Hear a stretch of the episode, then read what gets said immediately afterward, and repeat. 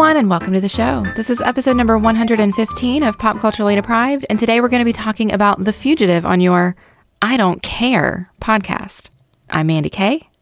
And I'm Matthew Vose.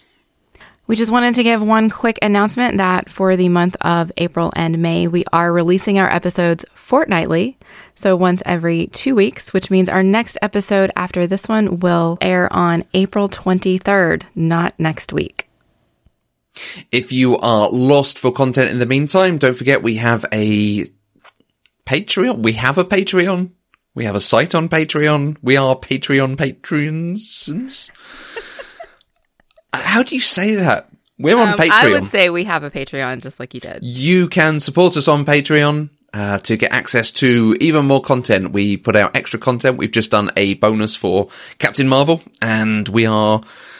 Oh, I, we haven't even discussed this, but I'm assuming we're going to do a bonus for Avengers Endgame. Of course. Yeah, so watch out for that in a couple of weeks. So next episode's 23rd, so if that comes out on 26th, probably fairly soon after that, we'll record something. Mm-hmm. But you can go and hear outtakes, other shows we've done. We've done interviews with Lauren Shippen about Buffy and Angel. We've talked to each other about different movies. There's bonuses from some of the other shows we do. So it's a great place to go and fill in the empty place in your podcast list whilst we are cutting down briefly and trying to get a bit, bit ahead of ourselves in our recordings. So this week, uh, talking about superheroes, we've got a really good origin story. Harrison Ford is the fugitive. Um, his superpowers of running away and looking a bit shocked at people. Spot on. Yes. I kind of did that all the way through the watch. Oh, really? Like, silly superhero. joke. Admittedly, that is Harrison Ford's superpower. Like that sort of open mouth, aghast look. Either, what, me? The, the Han Solo look, or the, I can't believe this thing is just happening Indiana Jones look. yes. Yes, that is actually one of the things I want to talk about is how little Harrison Ford needs to talk when he's on screen Yeah, right. in anything he does. Uh, the Fugitive. You've never seen the movie, Correct. because that's the point of the podcast. Um, have you ever seen the TV show? Did you know anything about it? And why did you never watch this film? Um, I didn't know there was a TV show Okay. until I read our outline. And then I got really confused about whether the TV show or the movie came first. And it turns out the TV show did. Both. So, yeah, I just didn't know anything about it. And uh, so this movie came out in 1992, three, Three, yeah. somewhere. So I was like 10. I didn't care about action movies when I was 10. That's why I never watched it. I mean, I was watching, you know, like you're going to talk about in the history and production that, um, you know, this came out against Jurassic Park and Mrs. Doubtfire. So guess what I was watching? Not watching The Fugitive. Yeah. So yeah. And since then, just never visited it. Yeah, it was old. Okay. And, and we know that prior to starting this podcast, my preconceived notions about old things being terrible really hampered my enjoyment of entertainment. Um, one other thing I wanted to ask about going into this, a lot of it was filmed in North Carolina, where you live. Uh, are you aware of it even from signs or local knowledge or the fact you can visit sets and wrecks and stuff? I was not, Okay. um, but I looked it up, and it turns out that even there are still remains of that train wreck in Sylva, North Carolina, that you can go see. Had no idea. Although I did have a momentary like questioning of where this was taking place, like where it was set, because there was a moment while they were driving the bus um, towards the prison where they passed a sign that said Murphy was, you know, to the left or right or whatever. Right. And I'm quite familiar with Murphy, North Carolina now because I know someone who lives there. And I was like, well, that makes it look like North Carolina, but this is Illinois. Oh, I'm sure there's a Murphy in other states. And then I came and looked at this and I was like, wow, that probably actually was a sign for Murphy, North Carolina. yeah. but yeah, I had no idea. Um, I should be more aware of things that are filmed in North Carolina because a lot of stuff gets filmed here. I just am not. It certainly used to. Like there was a lot of yeah, th- this kind of 70s, 80s, 90s of stuff being filmed there. So I wonder if there, there was a thing at the time of tax breaks, production companies based there, that kind of thing. Since this, it's obviously moved a lot to overseas You know, the, the amount that you see London in films tells you a lot about the uh, stuff they get for filming over here. Obviously, Vancouver doesn't even look like Vancouver anymore. It looks so much like Right. San Francisco and uh, LA. Um, and Atlanta is now the city that looks like every other city. Mm. You hear Atlanteans talk about Atlanteans. That's people from Atlantis, isn't it? Yeah, it is people from Atlant- Atlantis, but it works. Atlantans. no, that makes them sound like they're lights. Um, but yeah, they, they talk about it. They're like, oh yeah, this was filming. That was around the corner. yeah. yeah, I saw Captain America do a thing. Yeah, I, I know that part of Iron Man was filmed here in North Carolina, uh, but that was so long ago that I really haven't kept up with it. So I, Right. I don't even know if stuff is still filmed here. like for me, the recent things that were filmed here were Dawson's Creek and One Tree Hill, which was you know 15 years ago Oh, at most. at, at least, yeah. at least. Yeah. So Okay, a bit about The Fugitive. Fugitive is a 1993 action thriller directed by Andrew Davis. It was based on a 1960s television series of the same name created by Roy Huggins. It stars Harrison Ford and Tommy Lee Jones. The film was a big success. It was the third highest grossing film in 1993, behind Mrs. Doubtfire and Jurassic Park. It was nominated for seven Academy Awards, Best Picture, Supporting Actor, Cinematography, Film Editing, Original Score, Sound, and Sound Editing. It won the Best Supporting Actor award for Tommy Lee Jones's portrayal of US Marshal Gerard. A spin-off was released in 1998, the film US Marshals, about Gerard and his team hunting for a hitman. Harrison Ford was not involved in that film. This film came early in the trend of reimagining classic TV shows into movies. Dragnet, The Untouchables, and The Addams Family are standout examples from the few years before. In the years that follow this, you get movies like The Brady Bunch, Sergeant Bilko, The Flintstones, Mission Impossible, Lost in Space. The Fugitive remains the only film adapted from TV to get the Best Picture nomination. wow, hmm. nice. And when when you look at the list, films adapted from TV do not often do well for long. I mean, the the list that we've got there, there's a few that have sequels, but things like the Flintstones, the Addams Family, the the Brady Bunch, their sequels end up being kind of straight to video. Mm-hmm. Mission Impossible is the one that you'd point to as having spin-offs, uh, sequels. But that is like, it took six years, it took six years, it took five years, it took four years, and now it's a sort of proper modern franchise. Right. Um, Star Trek is probably the only one, but it's not part of this reimagining. It's just that's how they continued it. Mm-hmm. I almost put Batman on the list. I, I I can't quite bring myself to say it's a reimagining of a TV show. It kind of was because everyone, the popular consciousness of Batman was the uh, Adam West serial, Right. but it's not just a TV show. We did get that um Batman esque, fugitive esque, whatever. Um Get Smart was a TV show first, and then they did do a TV I mean a movie adaptation of that with Anne Hathaway and and Steve Carell. Steve yeah, Carell, it's, yeah. It, it's absolutely still happening.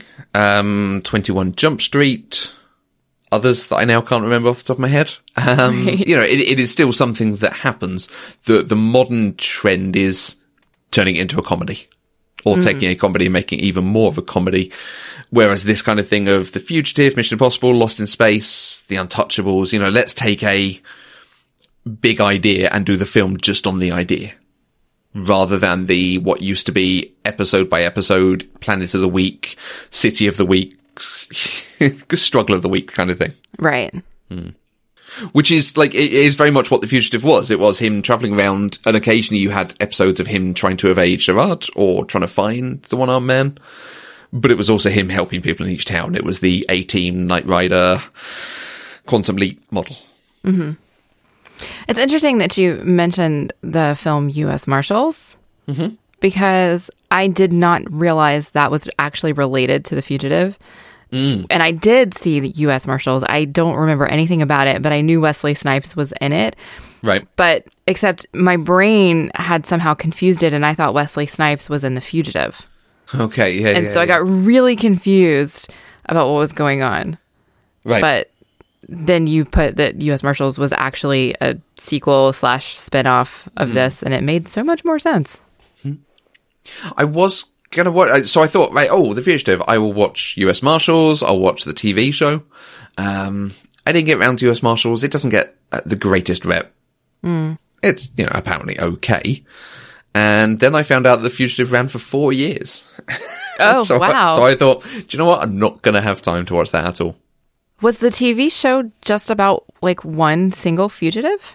Yeah. For four years? Yeah, it was just about uh, Kimball. He was a pediatrician. He was framed. No, I think it was that he was going to be killed, but it, it still ended up that he was the fugitive. He was blamed for his wife's murder. Um, Just took a lot longer for him to like f- prove that he was innocent and get caught. yeah. Um, so the finale is supposed to be wonderful and, and really good and does wrap it up and, ha- and have stuff with the one-armed man and so on. Um, I had conflated it with the prisoner. Because I think my dad had always spoken about the fugitive and the prisoner having amazing, you know, different final episodes, finales. Uh, and in my head, I'd, I, I, I think I'd sort of thought they were both fairly limited run series. They didn't have too many episodes. So when I came to it and went, oh, four years, crikey.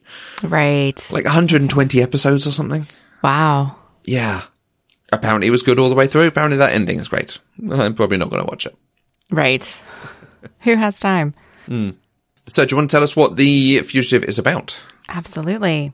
So, Dr. Richard Kimball, unjustly accused of murdering his wife, must find the real killer while being the target of a nationwide manhunt led by a seasoned U.S. Marshal. With like peri peri seasoning. With what? How is it?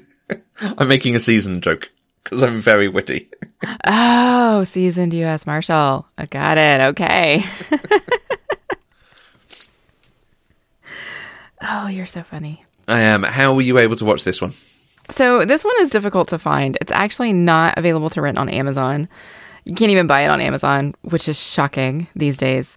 But it is available to rent on vudu.com. Okay.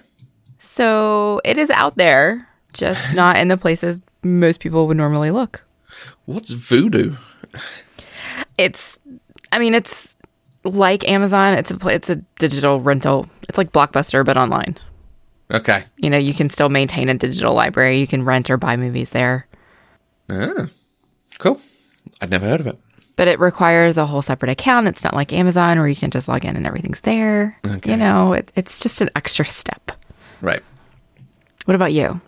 Um, same. Hard to find over here. I was very surprised. Uh, I actually ended up recording it on TCM on TV. So on a Freeview movie channel. You've been able to do that a couple times recently. Mm. Look at you with your actual TV. I, I think like the time we were gonna record this when it because we've had to move the schedule or oh there was something recently where uh, maybe even the day we decided to watch it I was just looking at the listings going oh hey it's on I'm gonna record it Yeah, you almost had to buy the DVD for this one, if I remember correctly. yeah that was it Yeah. crazy okay uh, Harrison Ford and Tommy Lee Jones uh, have you seen them in anything else what's your experience of them Well, we have talked about Harrison Ford on the show before. We've done Harrison Ford movies on the show before. Um, so I'm not going to rehash that.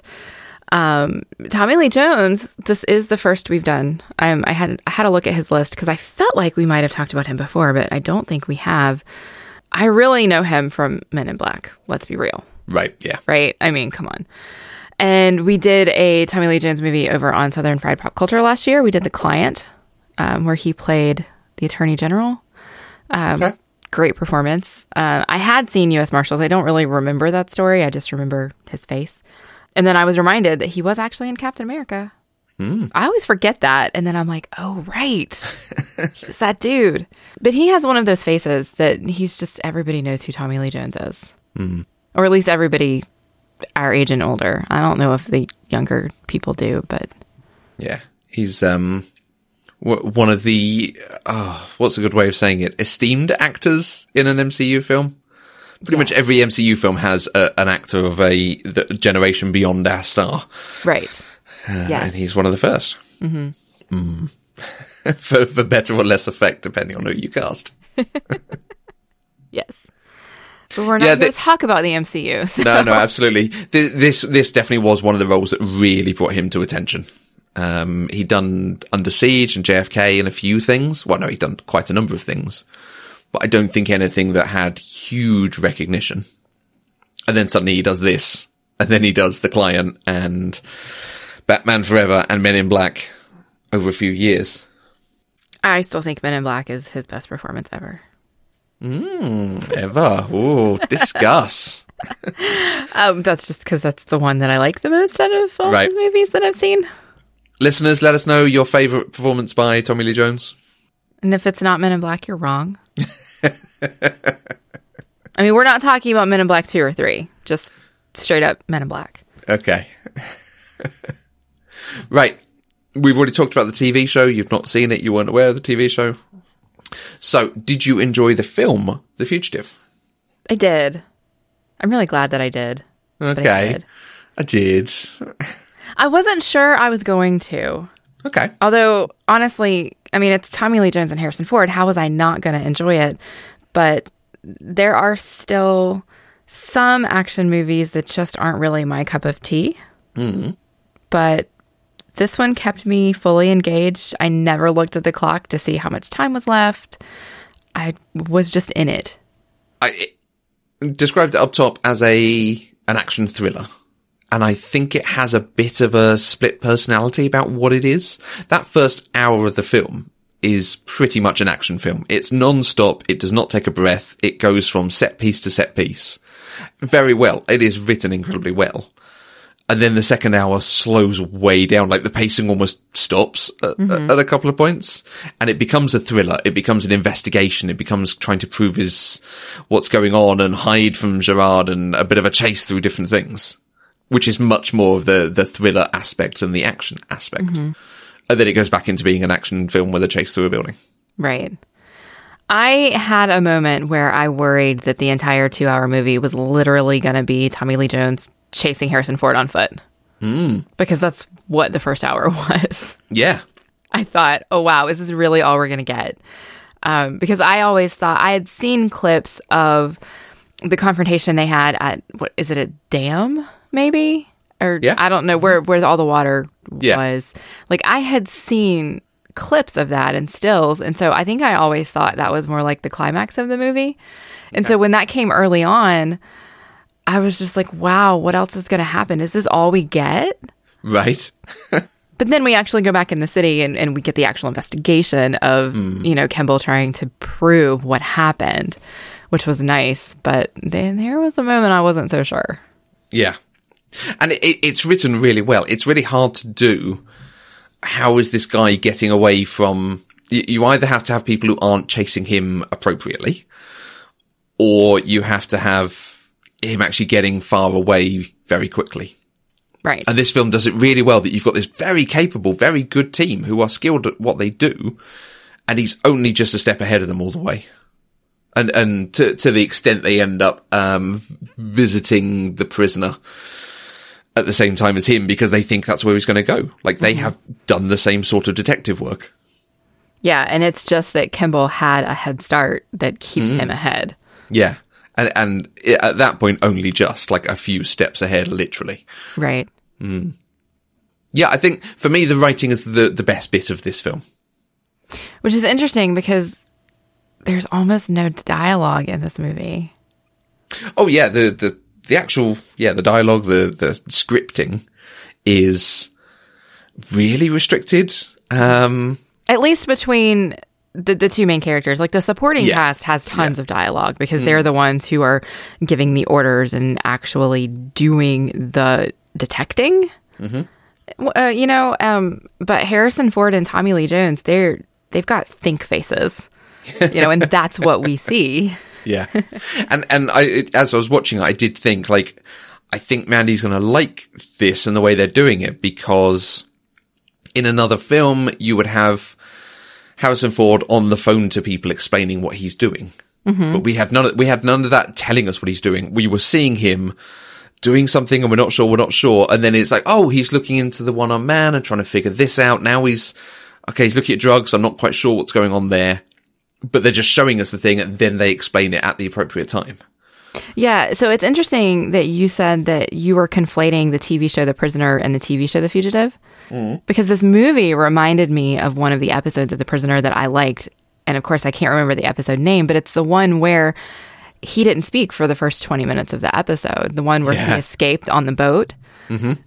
And I got the same vibes from the first half of this movie because we were experiencing it with the character rather than being told what's happening, exactly like you were just saying. Right. And I really enjoy that. You know me well enough at this point to know that that's something that is really going to get my attention, and it absolutely did. And, and I really like, I, I mean, Harrison Ford doesn't always play characters as smart, but he plays smart characters. Mm-hmm. But they set up very early, like, okay, this guy's really clever. He's, you're not going to be able to catch him. And he, just his throwaway things of speaking Spanish to get through the, um, reception area and helping the kid out because he can't help but help the kid out. Him pretending to dust the blinds to kind of keep the ruse up. Like, this is a guy who's thinking of everything. Right. And it's, it doesn't leave you any scope for going, oh no, someone would have interrupted him. Someone would have done this thing. Like at every step, it's absolutely believable what's happening. Mm-hmm. Throwing yourself off a dam, hmm, your mileage may vary. Um, but yeah. Yeah, that's the one thing he did that I'm just not sure about.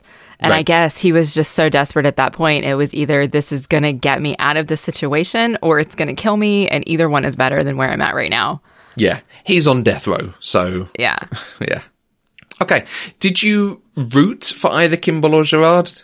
Well, of course I rooted for Kimball. Okay. I mean, he's the main character. He didn't kill his wife. And I mean, they, the movie was honest with the audience up front. Mm. You know, they didn't show us the whole story, but they showed us enough to know that he didn't actually kill his wife. Okay. You, you didn't doubt that despite I the evidence. never doubted it. Even, okay. even when we got the courtroom flashback where they played the 911 call and mm. she said, Richard is trying to kill me. Yeah and they never actually explained that bit, but it never once made me actually think it was him. It was this is edited weird. She was obviously in a lot of distress. She's dying while she's saying this. So, hmm. you know, it it's not entirely reliable. Yeah. But I never questioned it. Well, she can I, I think the point is she can hear him in the house, so she's also trying to shout for him but the way it sounds just oh. to someone recording is she's saying Richard still in the house trying to kill me. Yes. Mm. Actually, that makes a lot of sense. Which, you know, it's circumstantial, but it's really well done. Yeah. That's solid. And, and we haven't seen that. So when it comes at that point of the film, you go, Oh, wow. this guy's screwed. Yeah. Yeah. I mean, he was screwed from the beginning. They never they never gave him the benefit of the doubt at all, even from mm. that first interview with the cops. Like, I thought they were trying to set up this good cop, bad cop thing, but it was really they had just already pegged him as guilty, and they, yeah, there was no sympathy or empathy that this man had just violently lost his wife. Mm. And that was a little bit hard to watch. Now, the reason I ask about who you rooted for is Tommy Lee Jones is, he's deserving of the Oscar. He is charismatic. Mm-hmm. He is good at his job. In any other film, if, if, to the extent there is obviously the US Marshals film, it is about him trying to catch people mm-hmm. and what he goes through to do that. And it, it works. It is believable. He's interesting to watch the process. I mean, this is in some ways, it's, it's Criminal Minds or any of a number of other films uh, and TV shows of that type about the process of trying to catch people through deduction. Yeah, I'm actually hearing you talk about it. I'm reminded of Heat. Mm. Just because we get the same level of attention to both sides. Yep. We get to see the fugitive and the man who's trying to catch him. Mm. And we mm. can understand the thought processes of both of them. And I think you, you asked me the same question about Heat. Which one did okay. I root for? um, and it's interesting. I think in both cases, it was not the cop. Mm. Even though on one movie he was innocent and on the other one he was guilty. Um, and I think it's because with Sam, I I didn't understand his motivation enough. I didn't believe that he cared about anything other than catching a fugitive. Mm. Um, because he gave that great line up front. You know, Kimball says, I didn't kill my wife. And Sam says, I don't care. Because his job is not to prove Kimball's guilt or innocence. That's already happened. His job is to get a convicted felon back into mm. the system, you know, and that's all he cares about. And so throughout the movie, I wasn't sure he was ever going to evolve out of that space that he was ever going to care enough to try and do the right thing. Right. You know, even as he started putting the pieces together and figuring out what Richard was doing and figuring out why Richard would do these things, because he figured out, I think, probably earlier than anybody else did, a guilty man's not going to do these things. Mm. He is trying to prove something. But his focus was still on I've got to catch this fugitive. And and so I had a hard time with his level of empathy, even though it turned out really well at the end. Just took a little while to get there. Yeah. Yeah, in- interesting that you didn't root for Gerard. I, I think I always assumed at some point it would work out well for both of them because we're being made to like both of them. Mm-hmm. But it's not clear what's going to happen. And, and when we finally get to that final confrontation where he goes after Charlie, um, and Charlie obviously turns on him when we get the full revelation about what's going on, it's still not clear if he's just going to be shot by the cops. Right. So I still even had the thought, and, and they didn't answer this at all because of where they actually ended the movie. Even though he's proven innocent and they know that he didn't do the thing that he was convicted of doing and went to jail for, he still committed a lot of crimes in the act of proving himself innocent. So, d- are there consequences for that? What do you want there to be? Do you, uh, do you think yes, there should be? Oh, absolutely not. You know, I think he did what he had to do to find justice for his wife. And that's really what it was about for him. It, I, I don't think it was about him proving that he doesn't belong in jail. It was about him proving that he didn't do this to his wife. He loves his wife, and the person who did kill her is still out there.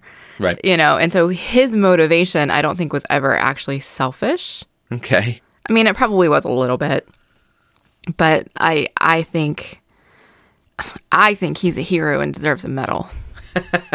That's what I think. I absolutely think he should be facing some sort of charges somewhere.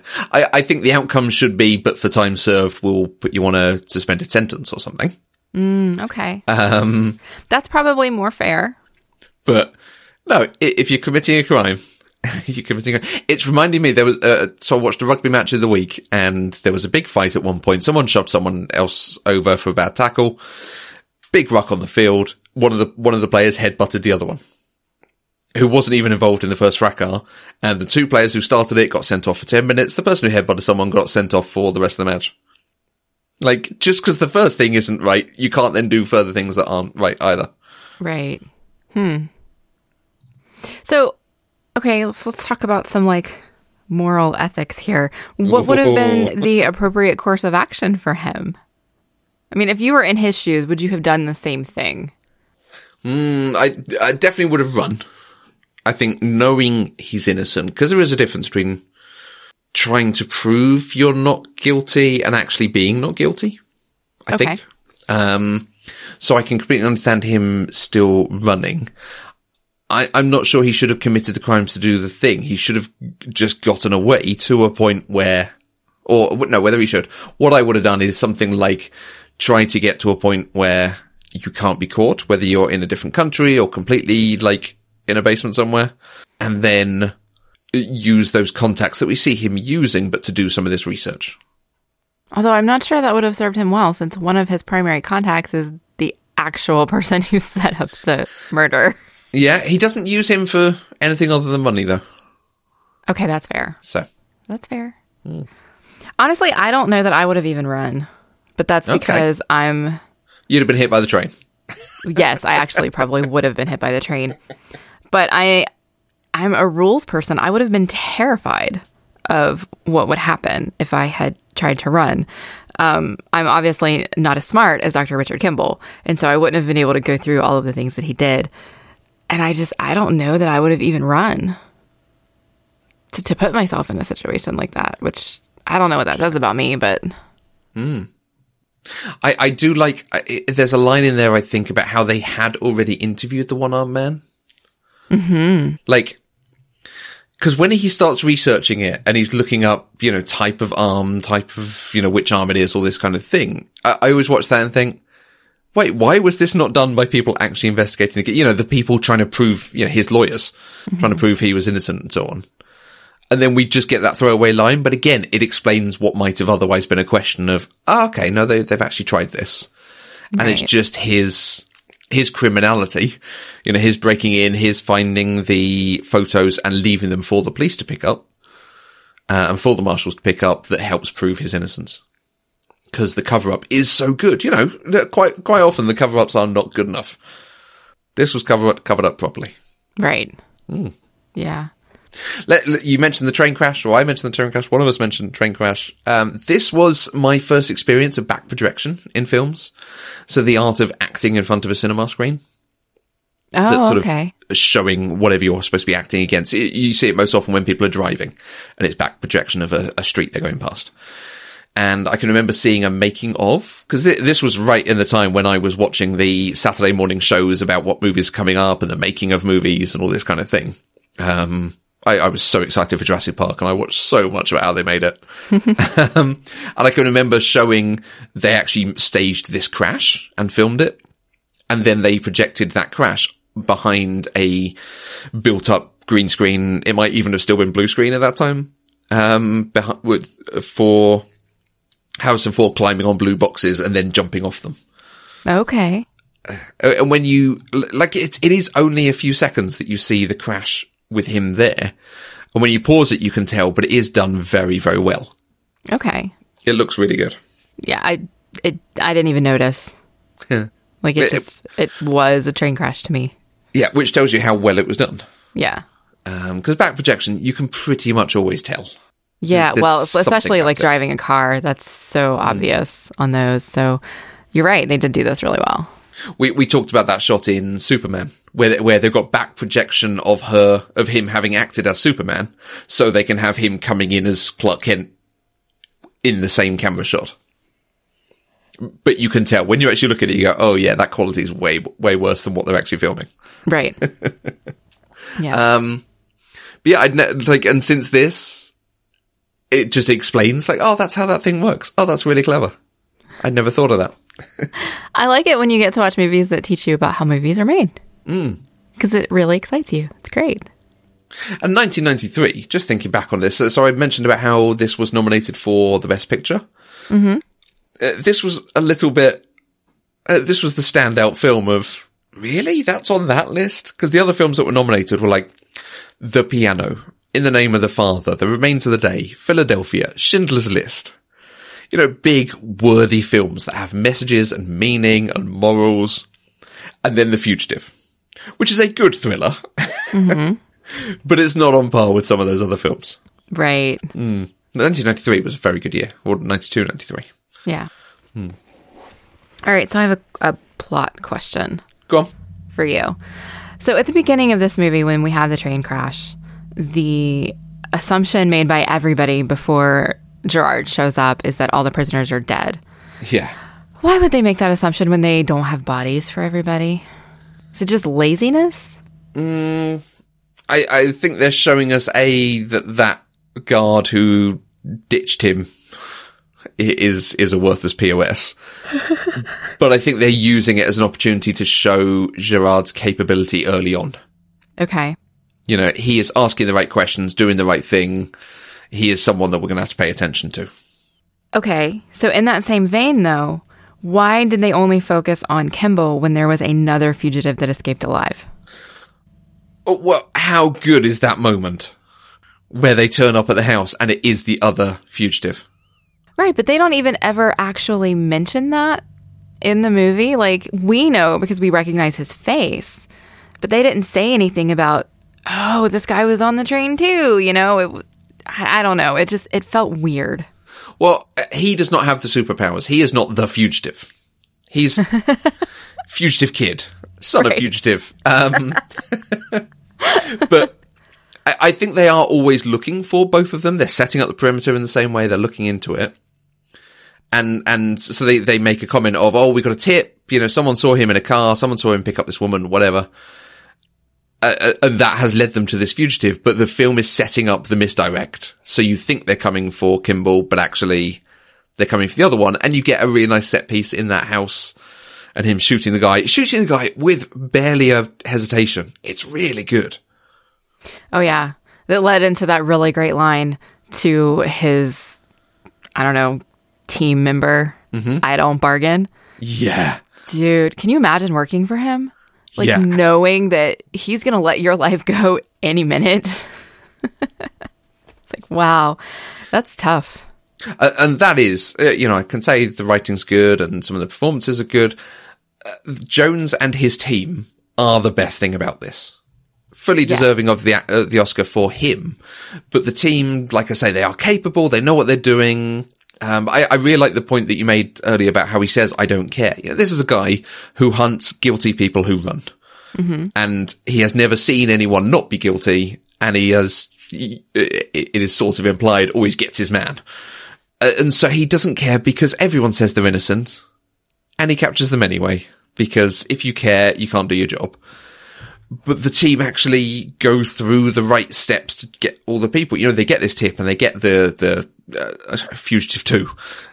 um, and then they go after Kimball. And then when it's clear there's something else going on here, then they start investigating. But then they're asking the right questions and it's, it, the great moment where Jones comes into the room and he says, didn't I say that was me? You know, I'm the big dog. No one questioned the big dog. And then they start talking about, wait, that's an elevated train. And he goes, wait, how is it an elevator? train? How do you know that's an elevator train? It could be a train. It could be an underground train. It could be an elevated train. It could be any kind of train train. Right. And then they prove it's an elevator train. He's like, see, didn't I tell you? so as good as he is, he's not always, eh, you know, his team help him and, and support him. Right. He's not infallible. Absolutely. But you have that, the great moment when they go to see the prisoner, when, when they meet Kimball during the St. Paddy's Day parade and he says about, you know, you take the lift, you wait for the lift, I'm going to take the stairs. And I can't remember exactly what the line is, but the team members make a comment about like, ah, you, you shoot him away, you know, with your whatever. They really wanted to spend time with him in the lift because they have a lot of respect for him. They want his attention. They want to learn from him. Mm-hmm. You know, it informs a lot of the relationships amongst them. Right. I love it.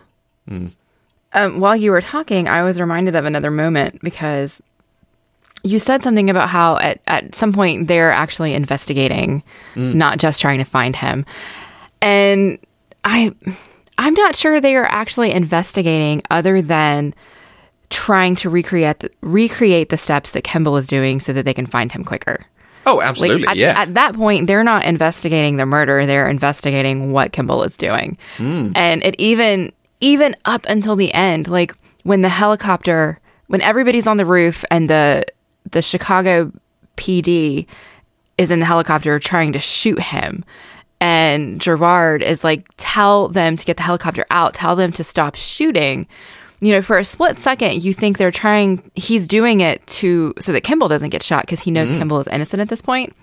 But then they're like, why? And he's like, because I don't want to get shot. Yep. You know, so even right up until the end, you're still not quite sure what Gerard's stake is in this. Hmm. Is it still he's just trying to get his man despite all of the things that he's seen? Or does he really believe this man is innocent? And you really don't know that until it's over. Yeah. It's great. Fantastic. Yeah. and, and exactly like you say, he's not innocent. By this point, he has committed crimes. Yes. So he is But now on the wrong, no, but he is now on the wrong side of the law and should be taken in handcuffs. As much as you get the touching moment with him taking the handcuffs off him, Right. there, there is a reason to arrest this guy. So that's what he does because he's a good lawman. He is. And you don't often see that. You you often get either the Al Pacino from Heat thing where they're uh, you know sh- they are shades of grey themselves, or the guards that we see in this one, the kind of bungling, you know, not quite good enough. Yeah, or you get the the cops who believe the wrong thing, like they believe he's a cop killer, and and so they don't care about evidence. This is just a belief they hold, and they're not going to try to figure out what happened. They're just out for blood. Yeah. Okay, you've mentioned the cop. Let's let's mention let's talk about the cop that gets shot. Did you ever watch the TV show Scrubs? No, not really. Okay. The chap playing the guard is the janitor in Scrubs. Okay? Okay. He- he's a main character in every episode, and he makes the ty- the main character of, of Scrubs, JD. He makes his life hell.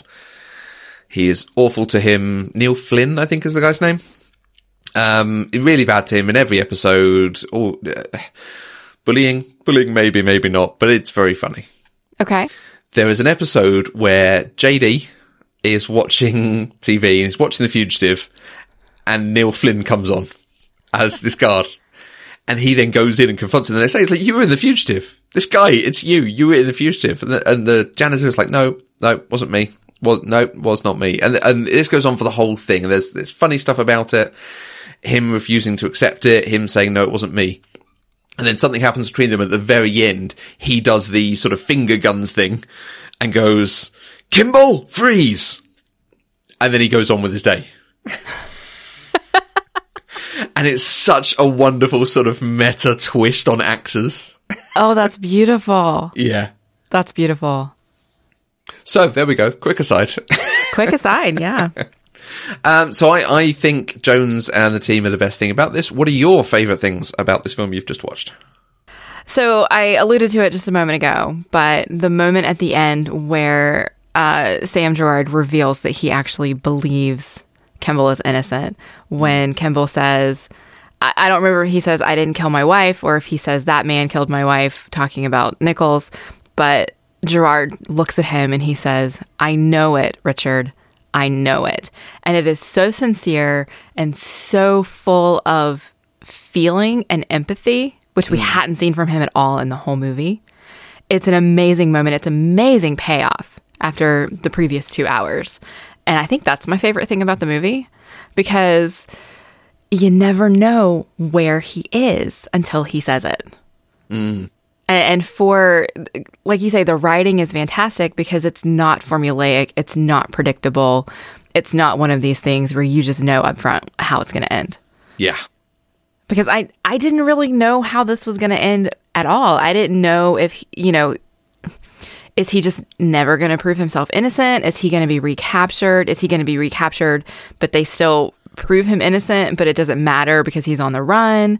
Like I just didn't know. And for them to keep me guessing until the end it's spectacular. Mm. Re- really hard to do. Yeah. It is really hard to do. And I I think every time that we've watched a movie where this has happened, I always talk about it because there are so many movies that are just so formulaic that even when I'm watching a movie I've never seen before, sometimes I can just go, oh, I know what's going to happen. Yeah. You know, I can be like, oh, that's the bad guy, or oh, here's what the twist is going to be. And when I can't do that, it just makes me happy. So, fantastic. it, it was interesting watching this with Catherine because she knew there was obviously going to be thriller type, you know, elements and levels and deceptions going on. So as we're watching, she's like, it's her. She's behind that. She's the one. No, it's him. He's the one. I don't trust him. He's just come on screen. Yeah. It never occurred to me that it was Nichols either until Really? the until we find out he lied. right. You know, but it, it took a couple of iterations because we we met him when Kimball stopped him at his car to get money. Mm-hmm. We met him when he talked to Gerard. And in that moment when he's telling Gerard that, you know, I did see him, but of course I helped him, you know, and I believe he's smarter than you, he's smarter than me, you know, he said all of the right things. And I just took him as a friend in that moment. It Yeah. didn't even occur to me until we found out. Like, we knew he had lied at this point, but it wasn't until we found out that he was Lentz's boss that I realized all of a sudden what actually happened. Yeah. And, and it, it's really nice because it's not that, uh, it's not the kind of Agatha Christie thing of you have to work really hard to piece it together. It's just that you are seeing them uncover this stuff as they investigate it. Mm-hmm. Just that these are not facts that are known by anyone. And then when you know them, you go, okay, I can now see how it's coming together. Right. But, but the whole drug trial thing does not become a thing until the last probably 20 minutes, maybe. yes. They really have to work uncovering what has happened here. Yeah.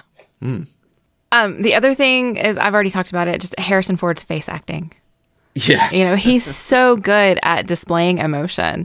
Like he's got the like distraught husband down. He's got like you said that the slack jawed surprise, like I can't Yeah. believe that just happened. You know, hopelessness, and then he's got this moment where you can just look at his face and see that all of a sudden he's hopeful. at The end, you know, it's it's it's good. Like he doesn't need words. It's great. There are so few actors who don't need words, and he's one of mm. them. It just makes me happy.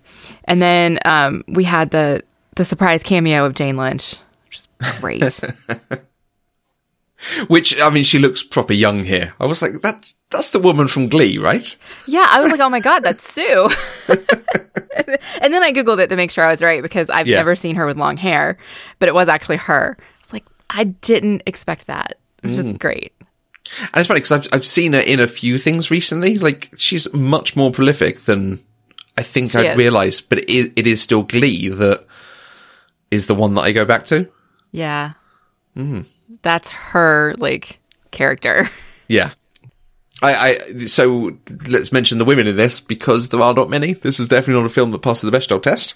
Oh no. Um, which you know, it's a film about a man chasing a man, so okay, but he could have done a little bit more. Julianne Moore is wonderful in everything she does, and she, she's got such a small role here, but she still can't hide it. She acts Harrison Ford off the screen when she's on. I don't know. I was disappointed. Oh, really? with with her role and maybe it's just the role in general i was disappointed with because i saw hmm. her name pretty early on in the credits Yeah. and so i was expecting her to have a much larger role i think her name came like right after Sela Ward's name and so or or at least like within just a couple of people and so i was expecting her to have a much larger role and even in my thoughts doc i'm like she was in the credits where's julianne moore we haven't seen her yet and then she shows up and she's on screen for all of 30 seconds. Mm. And I mean it's a it's a good 30 seconds, but I mean really did she think he was just going to stand there just cuz she says you stand right there? I would have stood there. She is very commanding. But I mean, she was just so righteously indignant when this man just saved her patient's life and she knows he did. I don't know. It was just frustrating. But you're right. She's a great actress. Yeah. It's, And- it's and the I- character I have problems with, not the Right. performance. I, I think part of that is in comparison to Jane Lynch because Jane Lynch is not great in this. It's a little one note. Uh, and part of that is apparently there was a thing in the writing that they, they were planning to introduce a romantic element with either Jane Lynch or Julianne Moore. I, I God. think if the end writing ended up as Julianne Moore, which is why she got more there, but it utterly wouldn't have worked if you'd had him sleeping with someone or, or even anything romantic because he's supposed to be mourning his wife and uh, that's a bit too much of a distraction. Yes. Oh, I'm so glad they didn't do that. Yeah, absolutely. Um, you mentioned the credits. Those credits blooming awful. Oh my God. the weird twisty letters thing, Yes. like Tommy Lee and then twisting around and becoming Jones. No. Yeah. yeah, I I noticed that. That was I think one of my first things in the doc is that's just really weird. And then the, the, the credits start and then they stop for a whole piece and then they begin again. The credits technically go on for about 15 minutes, but that's because they stop for 10 minutes. And then they hmm. go, Hey lads, we haven't put the, the director and producers in yet. Quick, get them in. Yeah, no, it was weird. What about you? What did you like about this movie? I mean, clearly we both liked it. We enjoyed it. Oh, we've covered everything I like. Oh, I guess we did. Okay. Yeah. The woman, uh, and uh, I mean, the only other woman I can think of is his wife, and Sela Ward is fine. There's not a lot to do with that role, but there is also the woman on Gerard's team, who I'm not sure is given a name. No, she's just Rose from Lost for me. Oh, is she? Is, is that Rose? Yeah. Wow. So I'm going through the list to see if she has a name, but I can't tell. But She that- had to. Uh, let's have a look on IMDb. Poole, according to this. But that, that in some ways is the sort of thing you can talk about with the casting, like any of his team. In fact, any of the characters in this could have been men, could have been women, could have been a person of colour, could, any nationality. Right. At least there was one, they probably could have done more. But she's still treated as good as the rest of the team. There's Oh no- yeah, she no wasn't of- the yeah. woman on the team. She was a member of the team. Like she Yeah. wasn't relegated to coffee and secretary. She was a skilled member of the team who had her own things to do. Yeah. So it's worth worth giving a shout out when, you know, you see something good. Yeah. Uh, and let's just go through the minor characters because Andreas Katsulas as the one-armed man, Frederick Sykes. He is better known as the Romulan commander from Next Generation, who turns up in a couple of episodes, Commander Tomalak. Um, and he's one of the main aliens in Babylon 5. I So- still haven't seen Babylon 5. Uh, I haven't either. I just know he is. Okay. Um, so it's just cool. It's like, oh, hey, it's Tomalak. He's in, he's in four episodes of the next gen, including the finale. All good things. okay. And it's not often, you know, bit parts get to come back on Star Trek. Right. So is there anything else that we need to discuss about The Fugitive? There's a, I guess, a trope, I guess, or a joke that's been made out of the line, it was the one armed man. It wasn't me. It was the one-armed man. Did that originate with the TV show or with the movie? Uh, probably both. Okay. Um, I, I know it from The Mask. You, you remember when we talked on uh, Roger Rabbit and I said about the line about Harvey and not understanding that line because it's a reference to something I don't know? Mm-hmm. That was exactly the same. Watching The Mask and going, wait, what one armed man? And then seeing The Fugitive sometime later and going, ah, I bet this is it.